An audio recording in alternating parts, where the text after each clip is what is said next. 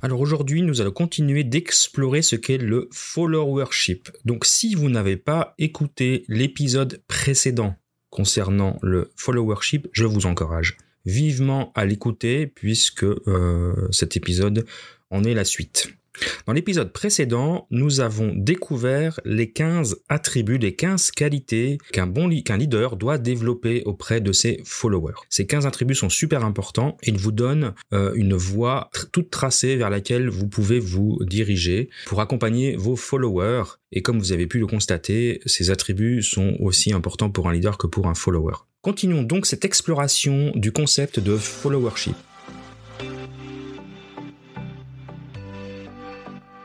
Bienvenue dans le podcast des leaders holistiques.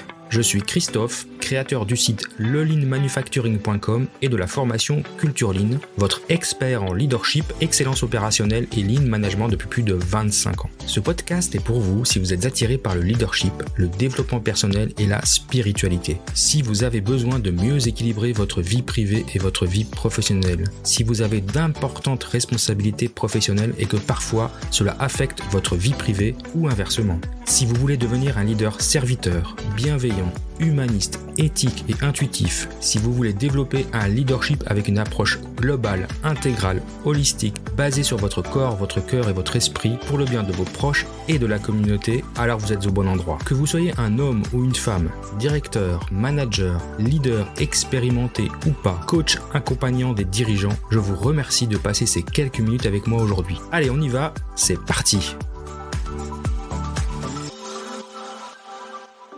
Alors ces 15 attributs, euh, c'est des choses qu'on peut développer, mais il faut quand même au moins quatre qualités de base que les suiveurs euh, doivent avoir pour pouvoir évoluer euh, et devenir des, suiveurs efficaces. Donc premièrement, bah, ils doivent être capables de se gérer eux-mêmes. Ces personnes qui doivent être en recherche d'autonomie. Un bon suiveur, il est capable de penser par lui-même pour que le leader puisse lui déléguer euh, des tâches en toute sécurité. Ils ne, se sentent pas impuissants dans leur position parce qu'ils font partie de l'organisation et ils savent qu'ils sont un, membre clé de l'organisation. Mais parfois, s'ils sont en désaccord, ils peuvent le dire, ils le montrent.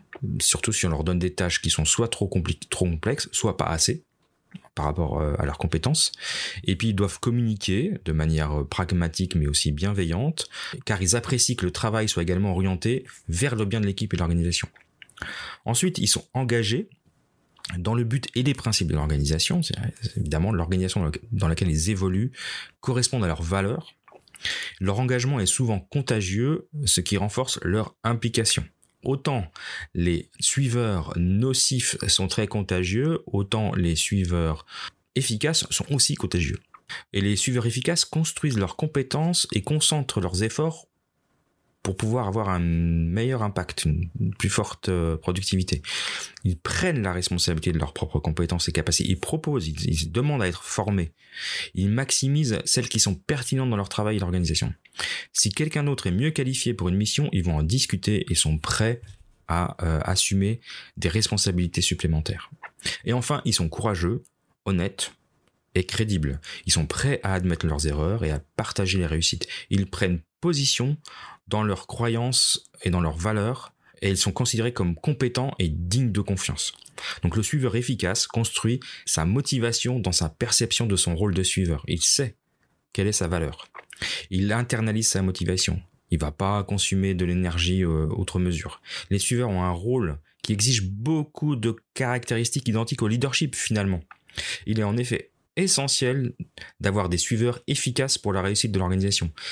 Il est exemplaire, c'est-à-dire il est actif, il est autonome, il agit avec une pensée critique et il assume les risques. Il sait contester les décisions quand il le faut et ne nécessite pas de leadership constant, euh, c'est-à-dire qu'il n'a pas besoin d'être supervisé en permanence.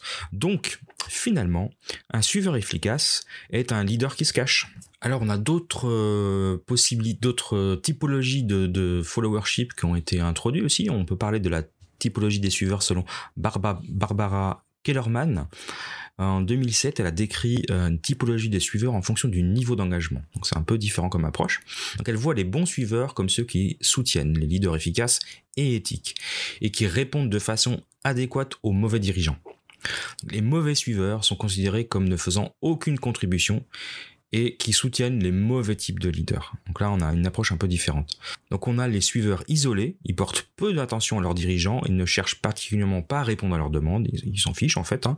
Ils se trouvent souvent dans des grandes entreprises où ils font bien leur travail mais restent cachés derrière un mur protecteur d'irresponsabilité. Ensuite, on a les suiveurs euh, qu'on appelle les passants. Donc, ils vont vite se désengager de l'organisation. Ils regardent à la marge, presque comme des observateurs. Ils offrent peu de soutien actif. Nous avons ensuite les, suiveurs participants, donc eux vont se préoccuper de l'organisation, ils vont essayer de créer un impact. S'ils sont d'accord avec le leader, ils vont le soutenir, s'ils sont en désaccord, ils vont s'opposer à lui. Ensuite, nous avons les activistes, donc ce sont des militants qui vont se sentir forts et à l'aise dans l'organisation et qui vont essayer d'avoir un pouvoir sur leurs dirigeants. Ils agissent en conséquence, en mode soutien, ils sont impatients, énergiques et engagés. Et enfin, on a ce qu'on appelle les irréductibles.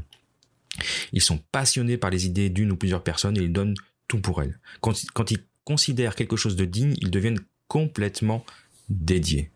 Donc, voilà, il n'y a pas qu'une seule approche au followership. On pourrait aussi parler de followership euh, spirituel, qu'on l'a vu hein, dans les différentes religions. On va parler de la religion catholique, par exemple. Donc, sans donner euh, à l'Église chrétienne le monopole des valeurs spirituelles du followership, parce que d'autres religions ont aussi cette approche, le followership ajoute significativement pardon, une intuition spirituelle au modèle du leadership. Les rôles des différents suiveurs engagés au sein des communautés sont éclairés par des pratiques euh, inscrites dans des institutions spirituelles. Donc sans aucun doute, hein, la sagesse du followership appelle tous les membres d'une communauté à s'engager par leur foi dans une profonde transformation personnelle et collective. Donc évidemment, euh, dans le sujet, dans, dans, le domaine de l'entreprise, on n'est pas dans ce, dans ce, dans ce domaine-là.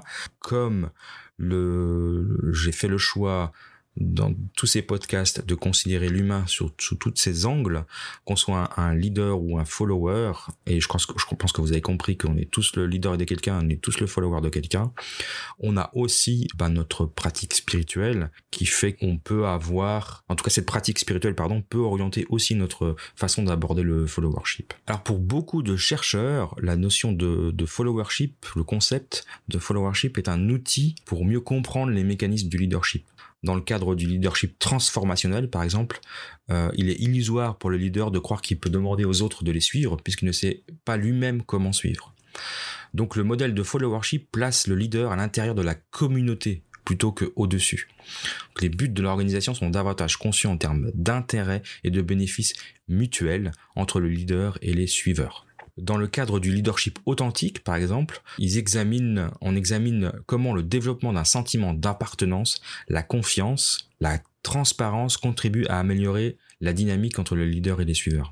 Ces trois concepts de base agissent sur le rôle du leadership des suiveurs en influençant le père et les leaders. Par exemple, les, followers, les suiveurs qui euh, assument euh, leur euh, propre développement, hein, qui, se, sentent totalement responsables de leur propre développement, vont remettre en cause un leader qui va pas placer la priorité sur le développement des suiveurs.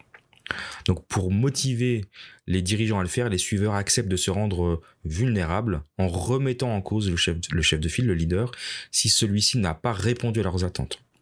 En même temps, ils s'expriment de façon transparente sur ce qu'ils sont capables ou incapables d'accomplir. Par ailleurs, les suiveurs deviennent encore plus vulnérables si leur manager ne dispose pas de moyens suffisants pour les développer.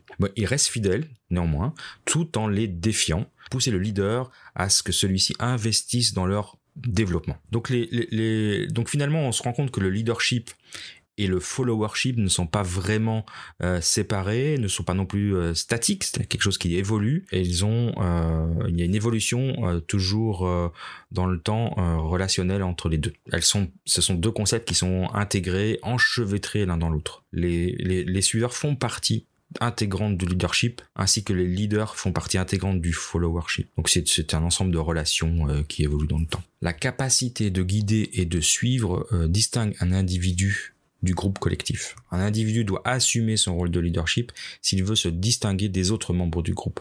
Dans le même temps, il est, il est capable de suivre d'autres leaders en, en, parallèle et de servir s'il ne veut pas être écarté du groupe et être évincé de son propre rôle de leader. Donc, comme je disais, on est tous le leader de quelqu'un et, le, suiveur de quelqu'un. Pour chaque individu, il est important de comprendre les connaissances, les compétences et les capacité d'un leader efficace dans le but de devenir un suiveur influent et efficace.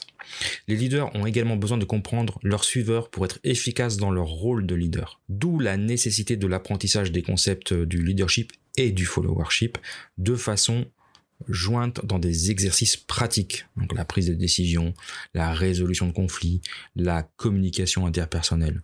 Euh, et ça, ça se fait par des jeux de rôle. Lorsque les individus prennent conscience de leur style de leadership de leurs forces et de leurs faiblesses, ils deviennent plus efficaces. Et cette relation euh, leader-follower est tellement importante que euh, on pense toujours que c'est un bon leader qui va accompagner son équipe vers la réussite, mais finalement, c'est aussi les suiveurs qui vont pousser leur leader à l'atteinte des objectifs. Donc les, deux rôles de manière globale sont aussi importants l'un que l'autre. Un leader ne va pas réussir sans ses, sans son équipe, sans ses followers et les followers ne vont pas réussir à atteindre les objectifs sans un bon leader. Et c'est important que les deux le reconnaissent et le partagent. Alors moi je suis fan de bande dessinée et de, comics et euh, je prendrai l'exemple de euh, ça, je pense que ça va vous, vous, parler de, Batman et puis de son de son équipe quoi. Les initiatives du leader ont tendance à faiblir quand le leader manque de soutien, quand il n'est pas suivi. L'équipe que constitue le couple de du héros et de son acolyte, hein, Batman et Robin, ça illustre bien les caractéristiques des des acolytes efficaces. Les leaders doivent être capables de posséder des compétences de délégation de personnes, du personnel et de formation pour être soutenus. Et les suiveurs doivent être formés pour savoir comment travailler efficacement en tant que membre d'une équipe. Donc un suiveur efficace va permettre d'améliorer l'influence du, du, leader sur ses collègues et sur l'organisation. Voilà, donc il n'y a pas de bon Batman sans Robin et il n'y a pas de bon Robin sans Batman. Je pense que ça, c'est assez évident pour tout le monde. Mais attention, un suiveur ne va pas adopter inéluctablement le comportement d'un mouton de panurge. Les suiveurs croient dans l'importance d'être guidés et bien guidés, mais ils ont aussi l'envie de regarder au-delà de leur propre personne. Ils apprécient leur indépendance, ils réalisent, ils réalisent un juste équilibre nécessaire entre leur autonomie, leur motivation de liberté et leur désir de suivre leur leader. Donc les suiveurs ne sont pas des objets passifs sous l'influence d'un leader. Le leadership est une interaction dynamique de relations d'influence entre les leaders et les suiveurs qui, eux, sont impliqués dans certains contextes au cours d'un processus. En fait, les leaders et les suiveurs sont les deux faces d'une même médaille. Il y a tellement de chevauchements de comportements et d'attitudes entre les catégories de leadership et de followership qui serait complètement stupide de diviser les individus entre leaders et suiveurs où chacun de nous, finalement, serait prédestiné à être soit un leader, soit un suiveur. Donc le followership est une théorie de suiveur-leader et de leader-suiveur. Et les organisations efficaces sont celles qui se caractérisent par leur fluidité. La plupart des organisations commencent à concevoir un organigramme avec une structure pyramidale traditionnelle, avec au sommet un leader, euh, en général charismatique, puisque c'est lui qui a démarré l'organisation et qui est désigné pour fixer les objectifs. Je rappelle, hein, vision, mission, objectif, valeur, etc. Pour fonctionner dans le modèle leader-serviteur, cependant, toute la structure organisationnelle doit devenir malléable et fonctionner comme si du sable s'écoulait fluidement dans les deux sens d'un sablier. Maintenant, à l'ère des nouvelles technologies de l'information, les chances entre les leaders et ceux qu'ils dirigent sont de plus en plus égales, équivalentes. Grâce à l'Internet, les dirigeants ne sont plus les seules sources exclusives des informations vitales pour leur société. C'est facile d'avoir les informations. On n'a pas besoin de compter sur son, sur son chef pour avoir les informations de ce qui se passe dans le monde ou dans son entreprise. Par conséquent, les leaders ne peuvent plus s'attendre à être suivis aveuglément par leurs collaborateurs, qui sont désormais bien informés et plus sceptiques sur une source de leadership basée uniquement sur l'information. Les leaders à l'ère de l'information doivent travailler plus dur que jamais pour gagner le respect auprès des autres partenaires et pour devenir encore plus efficaces. Plutôt que de diriger par intuition, les dirigeants doivent apprendre à comprendre ce que les gens veulent. Ils doivent étudier la nature de la pensée et des besoins humains. Ils doivent devenir des experts dans l'art de l'écoute. Ceci n'est que le début d'une nouvelle coopération entre leaders et suiveurs. Les suiveurs efficaces de leur côté ont besoin d'avoir la latitude de critiquer ouvertement la structure organisationnelle existante. Ils encouragent les dirigeants à fournir plus de transparence que, d'opacité. Les jeunes générations sont toujours méfiantes des organisations qui contrôlent étroitement l'information et le flux des connaissances. À partir du moment où les dirigeants ignorent en permanence, rejettent ou procrastinent les attentes fortes de leurs collaborateurs, salariés ou administrés, il existe un moment au-delà duquel l'espace de leur position de leader devient insupportable et insoutenable. Le privilège du leadership n'existe pas sans followership. Je répète, le privilège du leadership n'existe pas sans followership.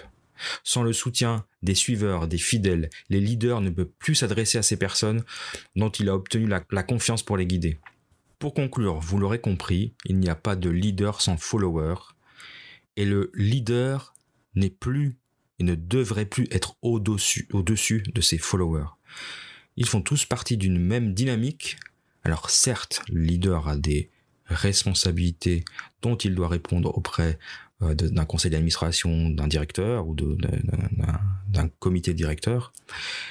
Mais il ne peut pas réussir, atteindre ses objectifs sans son équipe. Il ne, il ne le fera jamais seul. Par conséquent, il doit les développer, il doit les accompagner, il doit euh, créer un environnement où les followers se sentent à l'aise, se sentent écoutés et vont pouvoir grandir. Pas de followers sans leader, pas de leader sans followers. Si vous voulez en savoir plus sur le leadership, je vous propose de découvrir ma formation Leadership Lean qui est disponible dans la boutique du Lean. Alors pour cela, je vous propose de vous rendre sur le lien suivant bit.ly leadership lean bit bit.ly barre oblique Leadership Lean tout en attaché. Voilà, je vous propose d'aller voir ça et puis euh, je vous retrouve euh, bientôt dans un autre épisode. Je vous remercie d'avoir passé ces quelques minutes avec moi. Je vous retrouve la semaine prochaine et en attendant, je vous souhaite une belle journée.